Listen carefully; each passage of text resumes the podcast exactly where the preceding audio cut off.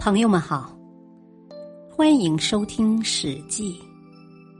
《史记》是一部伟大的史学巨著，是中华民族文化宝库中的瑰宝。原著：西汉史学家、文学家司马迁。播讲：汉乐。张良逢义上老人。张良字子房，战国时期，他的祖父张开地和父亲张平曾在韩国做相国。张良年纪小，没在韩国做官。韩国灭亡时，张良家有三百奴仆，家产丰饶。可是张良为了报答深厚的国恩，连弟弟死了也不肯多花钱安葬。拿出全部家财来收买刺客，刺杀秦始皇，为韩国复仇。张良曾在淮阳（今河南省淮阳县一带）游学，在东方见到东夷首领沧海军。经他介绍，张良结交了一位武艺超群、力大无穷的勇士。这位无名勇士愿意帮助张良刺杀秦始皇。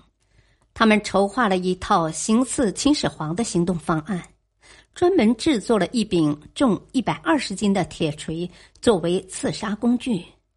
打听到秦始皇东巡的消息后，张良与无名勇士埋伏在秦始皇必经之路博浪沙。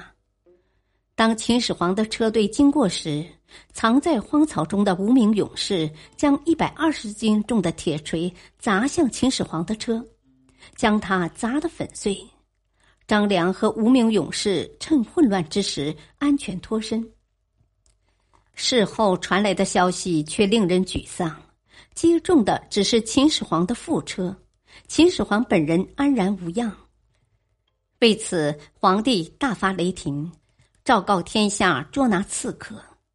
张良的处境十分危险，只好改名换姓，躲藏在下邳一带。传说有一天，张良闲逛，途经下邳桥上，迎面走来一位老人，身穿麻布衣，十分寒酸。老人走过张良身旁，故意把鞋抛到桥下，然后对张良喝道：“小子，下去为我取鞋。”张良本是贵公子出身，从未听人如此无礼的呵斥他。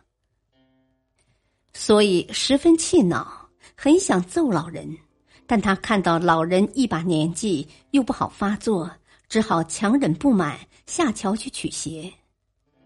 张良刚取回鞋子，老人又毫不客气的说：“给我穿上。”张良见此情景，心中暗暗惊奇，知道其中必有缘故，他便恭恭敬敬的长跪在地上为老人穿鞋。老人穿上鞋，哈哈一笑，扬长而去。张良大为吃惊，目送老头离去。老人走出一里多路，又转身返回，对张良说：“你这小子值得一交，五天后清早在桥上与我见面。”张良更加惊奇，跪下回答：“是。”五天后一大早，张良就赶去见老人，谁知老人早已在桥上了。他见张良迟到了，就生气的说：“与老年人约会，为何迟到？”老人说罢，转身就走，边走边说：“过五天后早点来。”过了五天，张良听到鸡叫就起床，赶赴桥上。老人又先来了，再次生气的说：“为什么又迟到？”老人依然转身就走，丢下一句话：“再过五天早点来。”又过了五天，张良半夜就去桥上等候。过了一会儿，老人来了，见了张良，高兴的说：“呵呵呵，应当这样。”老人从怀中拿出一册书，对张良说：“读了这本书，就可做帝王的老师。过十年，天下当复兴。十三年后，你小子可在冀北见到我。古城山下的黄石就是我。”说罢，转身离去，再无一句话。张良从此再没见到过这位老人。张良回到家中，已是清晨，把老人送的书拿出来一看，原来是《太公兵法》。太公就是姜太公姜子牙，曾经辅佐周文王、周武王推翻了残暴的商朝。他用兵有鬼神难测之妙。号称百代兵家之祖，但从未有人见到他的兵书。张良万万没想到会得到如此珍贵的典籍，非常感谢这位黄石老人。从此，他日夜攻读揣摩，掌握了许多设计用兵的韬略，仗义行侠。后来，秦末农民大起义爆发，张良起兵投奔刘邦。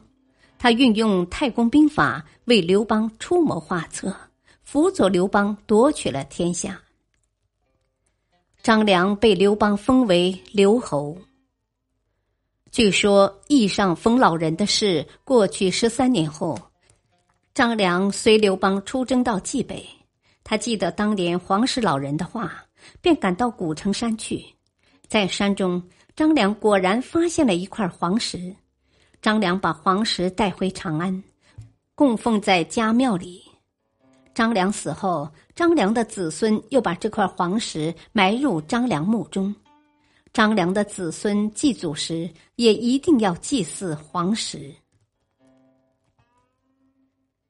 感谢收听，下期播讲运筹帷幄，敬请收听，再会。